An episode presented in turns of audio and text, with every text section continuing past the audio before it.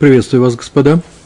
У нас сейчас урок шестой нашего цикла «Учим Талмуд», глава из э, трактата Кедушин, вторая глава, называется глава «Гаиш Мекадеш». Шестой урок мы проводим в память Хаим Лейб Бен Мейер и Йента Блюма Бат Пинхас. Мы с вами находимся на листе 41, страница вторая этого листа. И, может быть, сегодня дойдем до конца и, может быть, даже перевернем страницу. То есть придем на следующий лист, поскольку это вторая страница 41 листа. Дав мем алиф амут бейт. Э, если вспомнить э, в двух словах, в нескольких словах, что мы проходили на прошлых уроках, э, то сразу же вспоминается моментально о том, что у нас в Торе есть несколько правил, несколько законов, законы, касающиеся разных вещей. Э, одна вещь – это развод, вторая вещь – это трума, выделение трумы, части урожая, выращенного евреем в святой стране, в Израиле, в стране Израиля, для Коэна, называется трума, и э, приношение жертв, жертвоприношение в храме. Это три совершенно разных закона – и мы знаем, что в каждом из этих законов есть очень интересное правило. Выполнить заповедь, вот это исполнение вот этой, э, этого закона, вот эту заповедь можно при помощи посланца шалих э, назначить его, и он э, передаст э, гет жене, она станет разведенной по назначению мужа.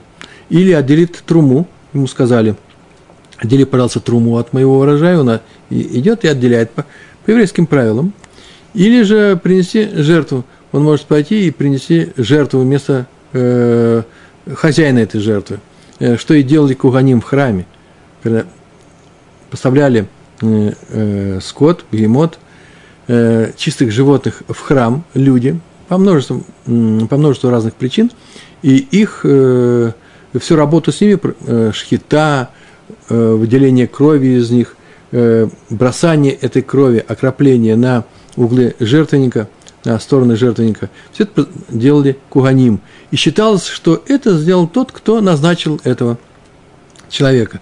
Муж назначил э, своего посланца, э, и хотя в Торе написано, что он сам должен дать разводное письмо жене, чтобы с ней развестись, чтобы она считалась разведенной, и теперь она свободна всему миру, считается, что как будто бы он сам это дал, несмотря на то, что на самом деле фактически это передал посланец. То же, то же самое с трумой, то же самое с, э, с, животными, э, с животными в храме, с жертвоприношениями. И э, вот эту вот эту возможность исполнить заповедь при помощи посланца, называется э, Шалих Моиль, помогает Шалих, посланец, исполнить эту заповедь, мы учим из самих этих э, законов. Там в законе есть что-то такое, что указывает там на саму возможность строить этого посланца. И тогда меня спрашивают, что случилось, почему ведь э, конкретно посланца ведь ничего не написано, почему вы из этого слова лишнего учите именно посланца. Э, тут нет вроде бы никакой, никакого намека на посланца. Ну, э, проще сказать, это будет примерно так. Есть в записи Торы что-то такое, что указывает на что-то постороннее. То есть в записи по данному, э, на данную тему написано, например, например какое-то лишнее слово, или слова переставлены, э, или какой-то идет повтор, то без чего можно обойтись. Мы говорим, о, это указывает на то, что здесь есть какое-то толкование. Что-то здесь еще и сказано. А что именно, здесь не сказано. Это нужно знать из устной Торы. Ну, какую аналогию можно привести? Э, например, человек делает зарубки на, на каком-то месте, для того, чтобы, посмотрев на эту зарубку, вспомнить э, о каком-то деле. Сама зарубка ведь не говорит о том, какое дело нужно вспоминать. Она говорит только, что э, вспомни что-то, что ты знаешь, это связано со мной, за этой зарубкой. Или узелки на платочке. Все говорят, но никто, я ни разу не видел, чтобы это кто-то делал. То вот есть узелочек, и он берет свой платок, ой, а тут узелок, ой, вспомнил, нужно э, теще послать букет цветов. Э, без этого цветочка он мог бы просто нечаянно забыл, не потому что он не думает о теще, они всегда думают, а именно то, что э, это есть напоминание. То же самое и здесь. Лишнее слово, как мы думаем, оно лишнее, лишнее слово в данном стихе, без которого можно обойтись, берем его, вычеркиваем, посмотрим, что получится. Получится тот же самый смысл. Так вот, оно здесь нужно для того, чтобы показать, что здесь что-то есть. Устный Тор нам сообщает в, э, в добавлении к письменной, что здесь разговор идет о посланцах. Про развод. Про разводе написано, что э, ты можешь э, сделать свой развод при помощи посланца, потому что написано, и э, э, вы и отошлет ее из дома, отошлет. Можно написать было разведется, отпустит. Множество глаголов есть э, для того, чтобы выразить эту мысль. Почему-то выбрано именно шлихут, отослать. Это говорит о том, как наши мудрецы, это драж, толкование, это говорит о том, что здесь используется шалих, сам корень этого слова. Это для развода. Для э, трумы э, написано э, гам. Ну, какое-то слово странное. Также вы будете отделять труму для э, э, труму Всевышнего и отдавать ее, ее Коэну. Нет необходимости в этом слове гам также. Нет никакой необходимости. Вычеркиваем, и ничего не изменится в тексте нашей Торы. Это, отсюда мы учим, что есть здесь э, шлихут, есть здесь посланец. И то же самое про э, жертвоприношение. Э, сказано про жертвоприношение определенного характера, сказано про жертвоприношение Песах, те жертвы, которые делались 14-го Ниссана – Э, на территории храма, а потом они съедались во время Сеуды, во время Седера, и эта сама жертва называется Песах, э, само название этой жертвы, то написано, и зарежет вся э, община, еврейская община, эту жертву. Все знают, что никто не режет вся община. Никто не берется за, один, за этот один нож, вся община, и режет. Эти слова, если их вычеркнуть, все будет то же самое останется, но отсюда мы учим, что есть такая вещь, как шлихут, посланец. Так что для каждого из этих случаев что-то написано. Э, но иногда можно учить одно из другого. Например, есть такая вещь, как женитьба. Кедушин. Кедушин – это освящение женщины, да, после чего она становится, после определенной операции, она становится женой данного человека. Нужно дать ей что-то, например, деньги, например, кольцо, определенную э, фразу сказать, слова, и она становится э, его женой. То же самое можно сделать при помощи посланца. А ничего не написано дополнительного, э, лишнего в словах о Кедушин. Ничего не написано. Тогда мы делали очень простую вещь. Мы сказали, что законы Кедушин, закон Кедушин о посланцах можно вывести из закона э, о посланцах из закона для развода. Берем оттуда и выводим это. Потому что они же одинаковые. Да нет, они, конечно же, разные. Но в них нет ничего такого особенного, что в одном случае это тяжело, а в другом это легко. Ну, как передаст он гет, посланец, также он передаст ей э, деньги э, к душе, кольцо, и скажет, вот, вот я говорю за этого человека, этим кольцом ты посвящаешься такому-то человеку по закону э, евреев и Моше. Все, она становится женой. Почему бы нельзя сказать, что как там, так и здесь? Это называется демьон, подобие. Правило очень простое. Если ничего не мешает, почему бы это не вывести по подобию? Мы говорим, нет. Тут подобие не проходит. Почему? Потому что есть некоторые особенности, э, которые э, можно назвать устражением, осложнением или облегчением. Ну, смотря с какой стороны, как смотреть. Э, в одном случае есть так, такое устражение, строгость, а в другом нет, и поэтому нельзя их выучить, мешает это, эта строгость. А именно, э, в данном случае э, развестись можно с женой, не спрашивая ее, по Торе. Мудрецы запретили это делать, нет, не дай Бог. Но по Торе это можно сделать, поэтому можно послать посланца. А кедушин нельзя, потому что в самой, в самой Торе нужно ее согласие. Медата, она должна в этом участвовать. Она должна знать, что здесь происходит сейчас, что она становится женой. И поэтому, может быть, здесь это не работает.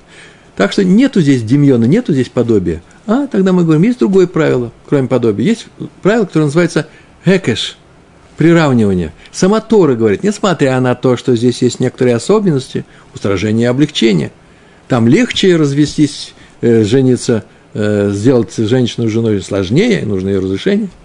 Несмотря на это, сама Тора говорит, смотрите, это можно выучить отсюда. Почему? Потому что она так написала. И выйдет жена из дома – мужа, который с ней развелся, и пойдет и станет женой другого человека. И выйдет и станет в общем глагольном ряду. Э, все это стоит, можно было бы написать совсем по-другому, это говорится о том, что вот этот выход, развод, э, и становление, женитьба, они как бы приравниваются, поэтому, поэтому гекдышу можно приравнять законы э, бракосочетания, кедушин, законам раз, развода, герушин, несмотря на то, что у них есть некоторые особенности. Ну, так вот, то же самое можно сделать, что у нас есть три, три закона у нас есть. Есть у нас развод, есть у нас трума, есть у нас жертвоприношение. Давайте одно мы будем выводить из любого другого. Нет, не получится, говорили мы на прошлых уроках. В каждом из них есть некоторая особенность. Здесь нету демьона. Тогда, как мы сказали на прошлом уроке, будем одно выводить из двух других. Любое одно из двух любых, из оставшихся двух других. Тоже у нас не получается. У нас это не получается, почему? Потому что в двух других есть одна общая такая особенность, которая нет в том, для чего ты хочешь вывести э, возможность делать э, постанца шалих. И только в одном случае это возможно. Так, мудрецы сказали, они не нашли ничего, что можно было бы привести как возражение. Из труму, посланца для трумы, можно вывести из жертвоприношений и из, э, из развода в жертвоприношениях и в разводе, в каждом из них есть нечто такое, чего нету в труме, но вместе этого нет ничего. Называется общее свойство, да? Общий, э, общая сторона э, цадыхад. Э, из этого общего мы выводим труму. Так мы сказали, труму спокойно можно вывести, то есть возможность посланца для, в, э, в заповеди трумы спокойно можно вывести из законов жертвоприношений и вместе с законами развода. Там можно сделать посланца и здесь. То зачем Тора написала нам для трумы? Это, это слово гам также. Для чего это нужно? И мы на прошлом уроке говорили, о, это слово нам нужно для одной очень интересной особенности. Для того, чтобы показать, что посланца ты можешь сделать в труме. Но ты, посланец должен быть евреем. Трума – такое дело, которое может сделать тебе только еврей. Не еврей не может. Поэтому пришло это слово «гам» и сказал, что смотри, здесь особенность. Это не то, что здесь мы знаем, смотри, здесь есть посланец. Посланца мы можем вывести из двух других законов, из развода и жертвоприношения. А о том, что как только ты его выбил, этого посланца, и он здесь у тебя существует, в труме ты можешь сказать другому человеку, еврею, пойди и выдели мне, э, сделай мне труму, это будет трумой, и теперь, теперь Совершенно замечательная вещь. Теперь этот урожай можно есть. Пока не было выделения, нельзя было его есть. Так вот, это написано для того, чтобы ты знал вот этот гам. Не, что, не, не, не то, что здесь есть посланец, это мы вводим из двух других э, законов, а то, что этот посланец должен быть евреем. М-м, приходим мы и говорим, подождите, мы знаем по Раби Ханану, что вообще-то это можно вывести по-другому. Как можно вывести по-другому? А он говорил на тему развода, что разводное письмо не может доставить кнанский раб. Женщине он гет не может передать ему. Муж не может сделать его посланцем. Есть посланцы, но кнанский раб не может быть. И объяснили почему. Потому что его не касаются законы развода. Ни законы развода, ни законы женитьбы. Нет святости в его браке. И поэтому сам он не может это сделать и для еврея. Участвовать в его разводе. Никак не может. А отсюда мы можем такую вещь сказать, зачем нам теперь нужно для нееврея говорить о том, э, что он не может быть посланцем в труме. Труму делает еврей для Коэна. У неевреев нет ни Коэна, нету трумы, нету этой заповеди. И поэтому они, по аналогии с тем, что сказал Раби Уханан о разводе, тоже не, э, не могут быть посланцами. Можем так мы сделать? Можем-то мы можем сделать, у нас есть очень интересное правило. Как мы сейчас сказали, что его не касается не еврея, не касается э, э, заповедь Трумы, касаться она его на самом деле не касается. Но если он взял и отделил, сам захотел. Это трума или не трума?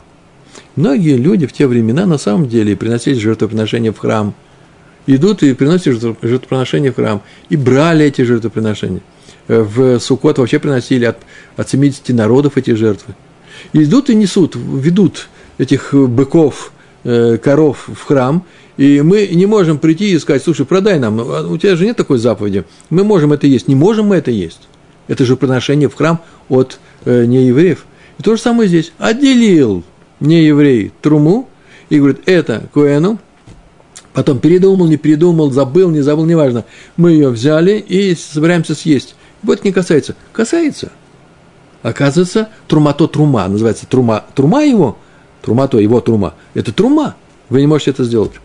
А раз так, то смотрите, может быть, мы не можем у раби Ханана выучить возможность запретить э, нееврею быть посланцем э, в труме, по раби Ханану, э, когда он запрещает это э, кнанскому рабу быть посланцем в деле каком? В разводе. Там сказано, это не касается, сам развод не касается кнанского раба. А вот касается немного просто не, не раба, а обычного еврея, э, не еврея, свободного не еврея. Немного касается. Как касается? То очень просто. Если он отделил труму, отделил труму, мы ее не можем есть. А поэтому нужно показать, кнанского раба мы можем, э, то, что он не может быть посланцем труме, мы выводим э, из того, что сказал Раби Йоханан, а вот просто не еврея, не раба, а просто не еврея, нам для этого пришло слово «гам», написано было это слово «гам». Простая вещь, да? Все, что мы сейчас рассказали, все очень просто. И сейчас мы начинаем, э, продолжаем наш, э, наше обсуждение. Только здесь есть несколько вещей. Слово также указано, ну, нужно указать источник, так положено у нас в книге Бамидбар, 18 глава, 28 стих. Также вы возносите труму Всевышнего от всех своих десятин, которые будете брать от евреев, это сказано про левиим, про левитов, и будете также и вы будете возносить, отсюда мы учим слово также, его можно было бы убрать, вы возносите труму Всевышнего. Так сказано было бы. Нет, отсюда мы учим, что это слово лишнее, и отсюда мы учим, что это касается наших неевреев. Нееврей не может быть посланцем в, в деле трумы, еврейской трумы, когда еврей хочет отделить труму от своего урожая. Ну, э, и еще про неевреев нужно два слова все-таки сказать. Им разрешается покупать землю в Израиль, это, э, можно сказать по-другому, еврей, еврею разрешается продать не еврею землю в Израиль с тем условием, что он должен там соблюдать э, некоторые вещи. Э, а именно, его урожай не освобождается от необходимости отделения трумы и десятин. Правда, сам он свободен от этой заповеди, абсолютно, полностью. Нет на нем такой заповеди. А что такое урожай? А урожай, это вот что называется, еврей, если он покупает такой урожай, то он обязан сделать все эти отделения. Ни больше, ни меньше.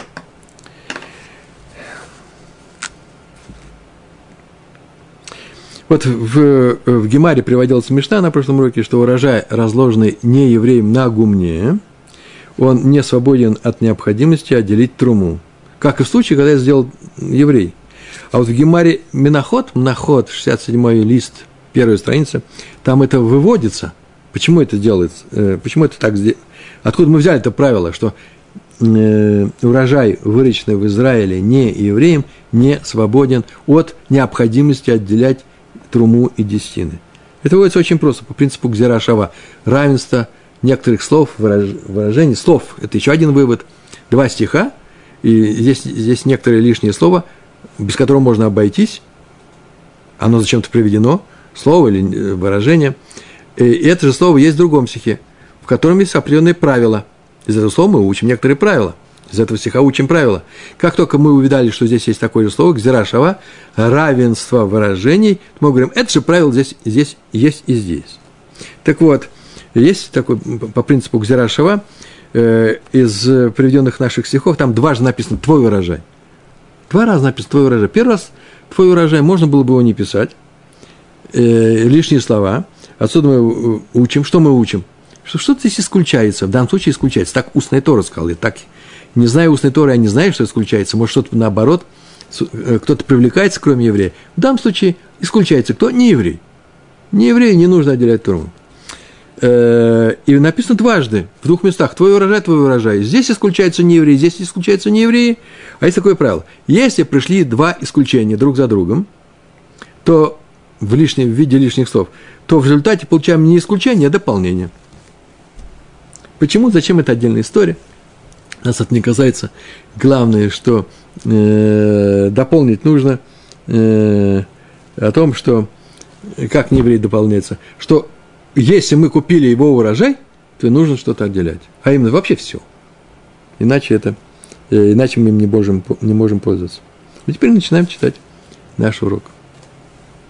Гемара спрашивает после всего этого, как только мы знаем, что Тора написала лишнее слово также для Трумы, для того, чтобы сказать, что не только кнаанский раб, но и просто не еврей не может быть посланцем еврея в Труме. И вот Гемара спрашивает, ну зачем это лишнее слово для раби Шимона, который освобождает от добавления пятой части от стоимости. Сейчас скажу, что это означает, это странная фраза. Валераби Шимон де Патар, так называется, так начинается наша э, Гемара. Так наше место называется. А для раби Шимона, который освобождает, что он освобождает? На самом деле вопрос звучит таким образом.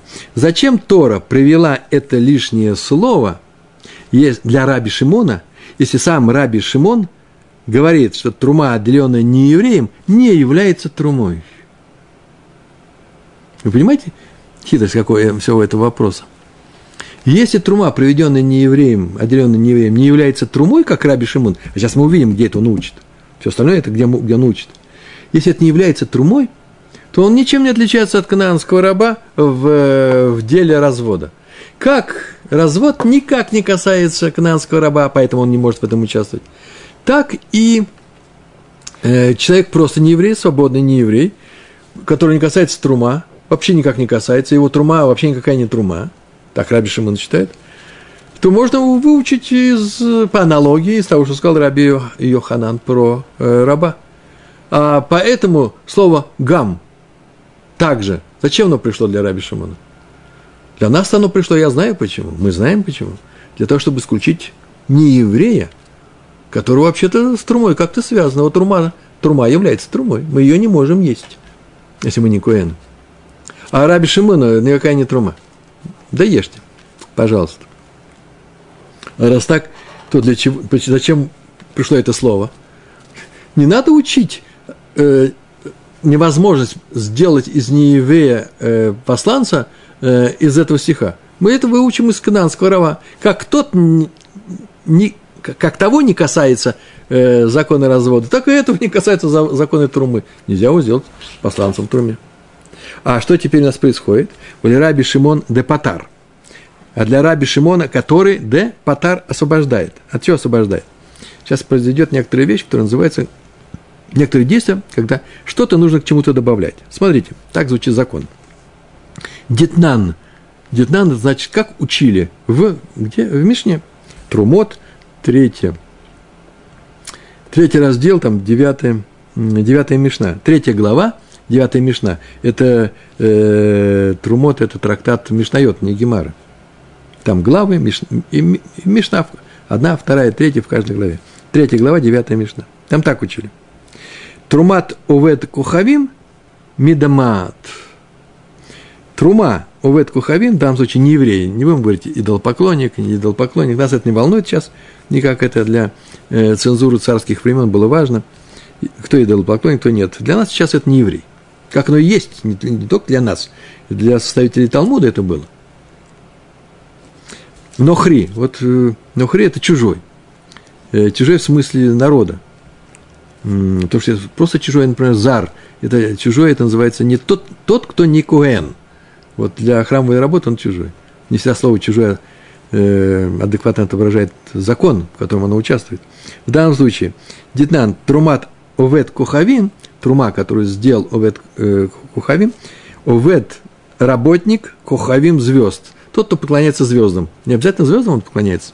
Любой не еврей. Это он ничего не поклоняется. Ну да, если вы мне найдете такой случай, я с вами на эту тему поговорю. Чему это он там ничего не, поклон... ничего не поклоняется? Медамаат запрещает, делает что-то неразрешенное. А именно, трума не еврея, если посмотреть на эту мишну, он ее отделил, попавшая в другую еду, ну какая-то еда, называется хулин. Хулин – это значит еда, э, в которой нет никакой святости. Обычная еда. Ни десятина, ни трума, ничего. То, что осталось после того, как отделили десятину, э, труму и отделили десятину, это называется хулин. Теперь, и пока не отделили, нельзя есть хулин. Да? А как только отделили, можно. Так вот, теперь кусочек трумы или еще что-то, я не знаю, там, если яин вино, то э, какая-то часть этого вина или какая-то еда попала в эту еду, медамаат, называется, э, она становится неразрешенной. Медамаат, в данном случае, трума запрещает эту еду. То есть, повторяю, а упав в обычную разрешенную еду, разрешенную не Коэну, даже не Коэну, делает ее запрещенным всем, ну, кроме Коэна. Трума, она посвящается, она, ее нужно посвятить Коэну, и не еврей ее посвятил Коэну, там он сделал, отделил труму и сказал, это Коэну. Так вот, как только она попала в нашу еду, она запрещена всем, всем, кроме Коэна. Вся эта еда. Э, мало того, что она запрещает эту еду, выхаевин алейга хомеш. И э, обез, обез, обязует на нее, на эту еду, хомеш, пятую часть. Требует добавления пятой части. Что это означает? Если еврей, не коэн, съел такую еду, он ее взял и съел по ошибке, без гага, нечаянно, не знал ничего, то ему прибежали и сказали, ой, это же была трума, ты, наверное, не с той полки взял это. Он без гага, то он обязан отделить новую труму из того же урожая, в таком же объеме, и добавив к ней пятую часть, отдать ее Куэну. Она не его. Отдать Куэну э, по выбору, если это все это ему принадлежит, на сам он выберет. В гостях был, ну, разберутся. Но главное, что это принадлежит Куэну. Такой закон. Кто съел труму, тот добавляет пятую часть. Кто съел труму не еврея, а с ней что? Тоже добавляет пятую часть. Так сказано в нашей Мишне. Что еврейская трума, что не еврейская Мишна, э, что не еврейская трума, съел нечаянно без гуга, без гага, по ошибке, шогэг, то добавляет пятую часть. Ну, два слова, что это означает. Сказано в Торе, в Ваикра, 22 глава, 14 стих. Вот сегодня утром, когда я искал все это по многим книгам, в частности, вот в этой книге – и в других книгах, мне нужно привести ведь источники, просто не просто стих. И во всех книгах написано одно и то же. Ваикра 20, 22 глава, а стих написан другой. Причем во, во, во многих. Я открываю, нет, в этом стихе не написано так. Нашел, что это в 14 стихе. Интересно, почему это? Что они из одного источника черпают все эти комментаторы? И ошибка размножается. Так что 22 глава, 14 стих. Теперь это уж я запомнил на всю жизнь. Там так написано. И если кто съест святое, разговор идет о труме, э, кадош, в, этом, в этой главе трума называется святым, святость. То есть святость все, что, все, что связано с некоторым запрещением для всех, кроме выделенных людей, определенных в данном случае, Куэн называется святостью. Святой, который принадлежит Куэну. Святой Всевышний в, который принадлежит Куэну. Через тебя Всевышний дает это Куэну. Так вот, тот, кто съест святое по ошибке, так звучит этот стих, должен добавить пятую часть и отдать святое Коэну, святое вместе с, добав, с добавленной частью, пятой частью. Ну, понятно, что пятая часть, как мы понимаем, да очень просто. Берется некоторые вещи, например, он съел на один динар, ну, добавляет пятую часть. К пятой части, например, э, одна пятая динара. Один динар и 20 копеек от динара. Не-не, нет, везде, где написано хомыш в Торе – он такой называется э, внешняя пятая часть. Как внешняя пятая? Пятая часть того, что получится после прибавления. А именно, получается, что прибавь одну четвертую того, что у тебя есть, и тогда твое прибавленное будет пятой частью из того, что получится. То есть, например, он съел труму на один динар, это очень большое количество чего-то съедобного, то теперь должен добавить четверть динара. Четверть динара, потому что это одна пятая от динара с четвертью. Он добавляет четверть динара, получается динар с четвертью, и вот одна пятая – это и будет четверть. Правильно, да? 25 – это одна пятая от 125. И это он должен э, отдать Коэну. Вот э, еще одно маленькое правило. Э, мало того, что он должен отдать, то, что он отдает, то, что он добавляет, должно быть от чистого урожая, то есть с которым все, все трумот отделены, все десятины, все это отделено. То же самое пятая часть должна быть. Должны быть чистыми. Вот все, что мы должны были знать про пятую часть. Так теперь мы знаем в этом стихе, что тот, кто съест святое от своего урожая по ошибке, отдаст пятую часть, отдаст пятую, добавит пятую часть, внешнюю пятую часть, и отдаст Коэну. не больше, не меньше. Теперь мы знаем, что это то же самое и с э, трумой нееврея. Абсолютно то же самое. И некуда тут э, деться. Э, на самом деле, сейчас одно слово, пару слов скажем про труму еврея. И если трума попала в еду, то вообще-то она там исчезает. Битуль называется. Э, по большинству. Чего там большинство, э, большая часть? Разрешенные еды. А это запрещенная еда. Ну, так она там и пропадет. Так то рассказала. Мудрецы сказали, ну, мы, если будем так поступать, то мы можем прийти и к ошибке. Скажем, ой, сейчас у нас там трумы меньшинство, мало, э, и поэтому ешьте все. Вообще везде, где так написано, ну, про труму, по крайней мере, это именно так и звучит. Мудрецы сказали, нет, только в одной сотой. С одной сотой она пропадает. Если запрещенная часть, одна сотая. Вот трумы одна сотая от всего общего полученного объема. Было 99 частей, попала сюда еще одна сотая. Вот эта одна сотая, ладно, или одна сотая, или меньше, можете есть. Э, мудрецы так постановили. В нашей Мишне мы видим, что трума не еврея, она является трумой, так, такой же закон. Законы для нее такие же законы, как для трумы еврея. Добавляйте одну пятую, внешне одну пятую, и отдавайте коэн. Хорошо. Так сказано в нашей Мишне. Это называется Танакама. Танакама – это первый учитель. Первый учитель пришел и сказал, трума не еврей, как трума еврея. Съели по ошибке, если она попала в вашу еду, добавляйте одну пятую и отдаете коэну. Раби Шимон не согласен. Раби Шимон потер, освобождает. Сейчас скажу такую фразу, как написано, освобождает от добавления пятой части. Значит, на самом деле не написано, от чего он освобождает, написано потер. Почему он так он и делает? Потому что считает, что по Торе от урожая, разложенного не евреем на своем гумне, не отделяют труму. Если мы от этого урожая, мы, евреи, получили что-то, купили, получили подарок, то нам э, не надо труму отделять. Она, все это изначально было свободно от трумы. Потер называется. Так вот, Раби Шимон считает, что освобождает, большинство комментаторов так написали, от добавления только пятой части. По Торе вообще не надо добавлять ничего. То есть ты даже без добавления свободен, не надо ничего никому давать. А мудрецы постановили, что добавлять э, пятую часть нужно, Раби Шимон с ним, с ним не согласен. Э, и он считает, что не надо никакую труму отделять.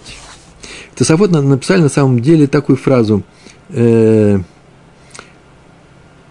мудрецы тоже постановили, что нужно э, отделять и труму, и одну пятую. И Ритва пишет, и мало того, что и все это и по Торе то же самое есть. А Ритва пишет, ничего вообще не надо. Вот Ритва написал очень интересную фразу. Раби Шен освобождает от всего. И не надо восполнять ничего, не надо никому давать. И вот по одному из объяснений Тусафот тоже самое следует. Так иначе мы сегодня остановимся на таком мнении. Раби Шен освобождает от добавления пятой части. Но главное, что он считает, что по Торе никакая это не турма. А раз так, то зачем же, и Миша на этом кончилась, то зачем же пришло это слово лишнее также? Мы-то говорили о том, что это для того, по Раби Шимону получается, что закон Трумы не касается не еврея, а значит, он не может быть посланцем для евреев в Труме. Само, само по себе это очевидно. Это известно. То есть еврей не исполнит заповедь Трумы, если отделение Трумы своего урожая получит, поручит не еврею. В таком случае, зачем для Раби Шимона слово, э, слово э, написано «так же вы»? Прямо об этом написано «Ватем гаматем ламали». Вы атем, вы, гаматем, так же вы, зачем мне? Гемара очень лапидарно, очень кратко пишет. Вы, так же вы, зачем мне? Расшифровываем таким образом. Тогда в таком, в таком случае слово «вы», которое, вместо слова «вы» мы написали, сама Тора пишет, «так же вы», зачем она написала это? «Вы» поменяла на «так же вы». Стих говорит, понятно, по Раби Шимону, не говорит о том, что нееврей не может быть посланцем. Потому что очевидно, что нееврей не посланец. Ибо он не отделяет даже свою труму ему не нужно, то есть свое поле. Зачем для него это нужно лишнее слово? Раньше мы говорили о том, что все-таки не еврей как-то связан с трумой. Его трума – это трума. И поэтому мы не можем выучить из канадского раба. Не можем. Его каким-то образом это касается. И Раби Шимон говорит, приходит и говорит, а никак не касается. А для него зачем это лишнее слово? Повторяю, это очень важно, это сегодняшний урок. Логика вопроса здесь такая. Раньше мы учили со слов раби Йоханана, что кнаанский раб не может быть посланцем в разводе, потому что на нем нет заповедей кедушин и герушин. Нету. Теперь мы можем сказать по аналогии, вроде бы можем сказать, что поскольку по раби Шимону на, на неевреи нет заповеди трумы, как у раба нету герушин, то нееврей не может быть посланцем евреев в труме. Ну, как раб не может быть посланцем для передачи гетто. И если для тех, кто считает, что трума не еврей является трумой, поэтому лишнее слово, слово «гам» также в стихе пришло сказать, что не только кананский раб, но и просто не еврей не может быть посланцем еврея в труме. Зачем это лишнее слово раби Шимону? Он-то считает, что трума не еврея, никакая не трума. Ну, как для, для раба. Гет, не гет, все равно. И сама Гемара отвечает, истрих, нужно. И, и это слово нужно даже по мнению раби Шимона. А что, почему? Для чего, как это он объясняет? Он не может пройти мимо него. Для него тоже Тор написано. И нужно как-то объяснить. Он объясняет. Салка дата хамина. Салка дата – это ты бы мог подумать, амина вообще сказать, ну, так переводится, ты бы мог так подумать, посчитать, ты бы мог сделать вот такой вот расклад. Смотрите, какая мысль была бы. Ты так бы мог сделать. И сейчас будет приведена барайта, тонкие длинные, а в конце так сказано. Так вот, чтобы ты так не подумал, вот почему это слово пришло э, по Раби Шимону в этот стих. А теперь соберем все это э, по частям. Первая часть. Уиль в Амар Мар, поскольку сказал Мар, учитель, ну, наш учитель, да, господин. Это такое вступление. Поскольку сказал учитель в Барайте, сейчас будет проявиться Барайта. Ты бы мог подумать, что вот так вот сказал этот учитель, и из этого следует вот что. Смотрите, что сказал Мар. Толкуя наш стих. Какой стих? Бамидбар, 18 глава, 28 стих. Также вы возносите труму Всевышнего от всех своих десятин, которые будете брать у евреев. Что -то сказал Мар? Он так сказал. Там так сказано. Вы, гам атем, атем, так сказано. И он, учитель трактует это. Атем вело арисин.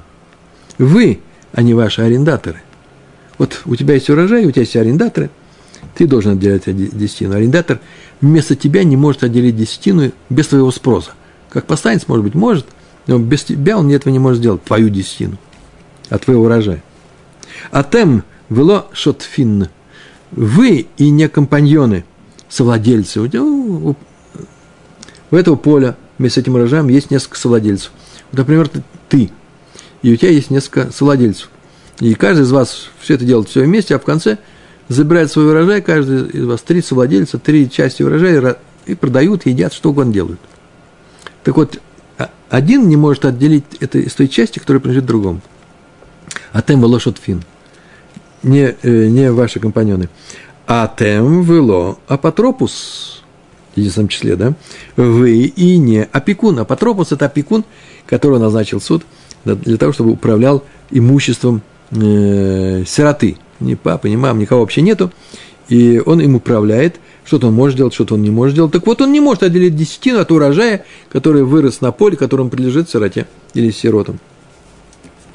И когда мы говорим, что не может отделить, это э, означает, что он не может, э, он не может отделить. Сейчас мы скажем. Э, Атем вело га турем эт шейно шило. Вы, но не тот, кто вело га турем, тот, который делает труму, Эт из чего? Шейно шило, из не своего. Без ведома хозяина кто-то отделяет труму от чужого урожая. Вот он этого не может сделать, только вы должны сделать труму. Так вот, Эйма Атем вело шлухахем нами. Эйма, так ты, ты скажи, вы, продолжение того, что мы сейчас получили Барате, Барата кончилась, вы и не ваши посланцы. Так вот, Камаш Малан, чтобы так не сказал, приходит слово гам и говорит, не-не-не, нет. Ты такого вот вывода сделать не можешь. Посланец как раз-то им может быть в э, э, отделять вашу труму. Ну, а сейчас немножко в двух словах скажем, сейчас мы чуть поскочили, э, вернемся и повторим, что, о чем здесь было сказано. о чем здесь было сказано. Что здесь было сказано? Э, вы и не, э, ваши арендаторы. Есть некоторые работники. Арендатор – это человек, который работает на данном поле.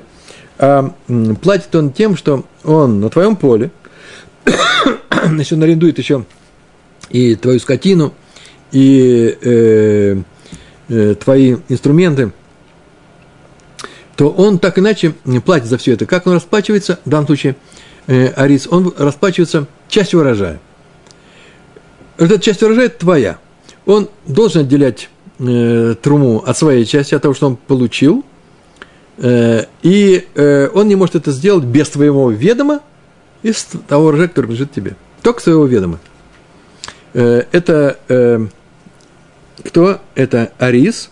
Есть еще Шотфин, э, совладелец, компаньон, совладелец. Он не может отделить труму от части урожая, принадлежащего другому совладельцу, без его ведома. И э, вы, но не, э, но не опекун, вы, сироты, должны отделять, хотя я не знаю, если они маленькие пока, то как они могут отделить, но не опекун, который назначен э, управлять имуществом сирот, пока те не повзрослеют.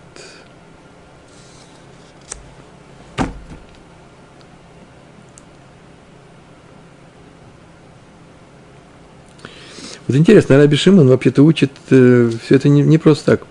Вы знаете, что он э, учит, что от урожая не отделять труму нужно только от урожая еврея, но не от урожая, разложенного не евреем. Помните, там говорили, твой урожай дважды э, сказан, и поэтому мы учим, отсюда еще и выводим еще и не еврея. Так у него такого нету. Почему? Потому что одно из слов «твой урожай» вообще у него пришло по, по определенному делу. Оно ему нужно. А поэтому нет там э, дополнения. Еще включаем еще и не еврея. Дополнительно нужно не еврея. Да, его трума, трума является трумой. Нет, по Раби Шимону совершенно точно, так написано в трактате Миноход, э, известно, что здесь нету двух исключений, которые идет одно с другим. А поэтому не евреи тут вообще никуда не входят. Хотя Раби Шимон согласен с мудрецами, которые обязали человека, съевшего по ошибке нееврейскую труму, отдать ее Коэну. Но нет необходимости добавления пятой части, так мы говорили, да? Так или иначе, в Иерушалме, Иерусалимский Талмуд, у нас Вавилонский Талмуд, а вот еще и Иерусалимский, там сказано, что трума, отделенная одним компаньоном от урожая, принадлежащему другому, считается трумой. А у нас сказано, не считается. Так вот, ну, поправка очень простая. Так нельзя делать изначально. Ну, уже если он сделал, то ладно, она считается трумой. Лучше бы так не делать, конечно.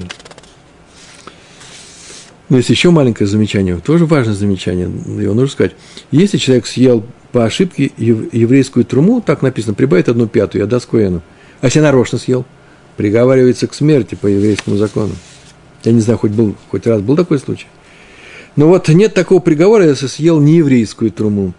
Даже те мудрецы, которые говорят, трума то трума, нееврейская трума является трумой, и не надо ее есть. Но если съел кто-то, нарочно съел ее, то он должен теперь просто взять и такую же часть, столько же, добавить еще пятую часть, и отдать Куэну, но к смертной казни не приговаривается.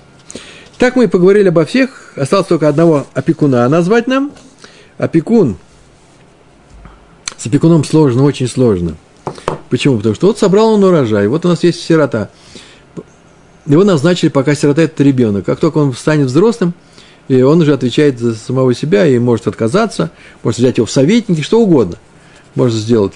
Но труму по Торе не может отделять этот опекун, э, апотропус э, для сироты. Он не может делать, это не его имущество. И тот он не может назначить э, шалихом, посланцем. Он маленький, он еще не понимает, он еще не вошел в класс людей этого закона. Он еще разрядом поменьше. Юный слишком. Э, а что теперь делать? Им же нужно есть свой урожай. От этого урожая нужно продавать, надо продавать людям. Я не могу продать, пока не отделили труму. Надо есть, ему нужно что-то есть, а он не может есть, потому что всем запрещен урожай неотделенный. Если от него не отделили ни труму, ни десятины. Что сделали? Есть мудрецы разрешили ему продавать этот урожай. Не тот, который он складывает в амбар и ждет, когда они вырастут. Ну, например, через два месяца он вырастет, и все в амбаре будет его, этого сироты, кто повзрослеет, и он сам отделит труму или назначит его, кого угодно, назначит посланца. Ему нужно есть сейчас. Ему разрешили э, эту часть продать, и даже э, отделить, отделить труму ему разрешили. Как? По какому правилу? Называется э, по правилу, которое очень интересно звучит. Оно звучит «эфкер медин эфкер». То есть еврейский суд, равинский, э, равинский суд говорит, что та часть, которая, которая сейчас разговор, мы ее отчуждаем от этого сироты литовато для его пользы, иначе ему есть ничего будет. А как только отчуд, от, отчуждаем, то все, нет теперь запрета отделить от этого э, любому человеку, который, в руках Гефкера, это не имеющий владельца, да? От Гефкера любой может отделить э, труму, иначе кушать сразу же нельзя, есть нельзя, пока не отделил. Это может сделать любой. У кого он сейчас находится, эта часть? У ап, э, апотропуса, расового апотропуса. Он это может сделать для чего? Для пользы, э, э, с пользой для этих э, э, сирот. Больше, ни меньше. Итак, слово «также» по Раби Шимону необходимо нам для того, чтобы добавить посланцев закон о труме, хотя можно выучить из жертвы развода, как мы учили выше, потому что написано о труме «вы», что исключает арендатора, который не, не может отделить труму от той части, которая принадлежит хозяину, также опекуна сирот, а также того, кто хочет отделить труму от чужого урожая без ведома хозяина. Этого нельзя сделать. Если бы не было дополнительного слова «также», мы могли бы сказать, что слово «вы» исключает также и посланца вместе с, с вышеперечисленными. По Раби Шимону это слово как раз пришло для того, чтобы мы этого посланца что? Не исключили вместе со всеми. Он нужен. Посланец, не, э, в данном случае посланец, э, может выполнять э, волю хозяина, если он еврей. Э, маленькое еще одно замечание. У нас тут перечислены арендаторы, компаньоны, опекуны. Вот трое. Вообще-то можно говорить, э,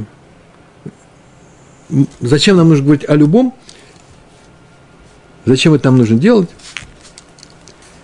Кто отделяет труму без ведома хозяина. Мы в конце сказали, любой, кто отделяет труму без ведома хозяина, он не может этого сделать.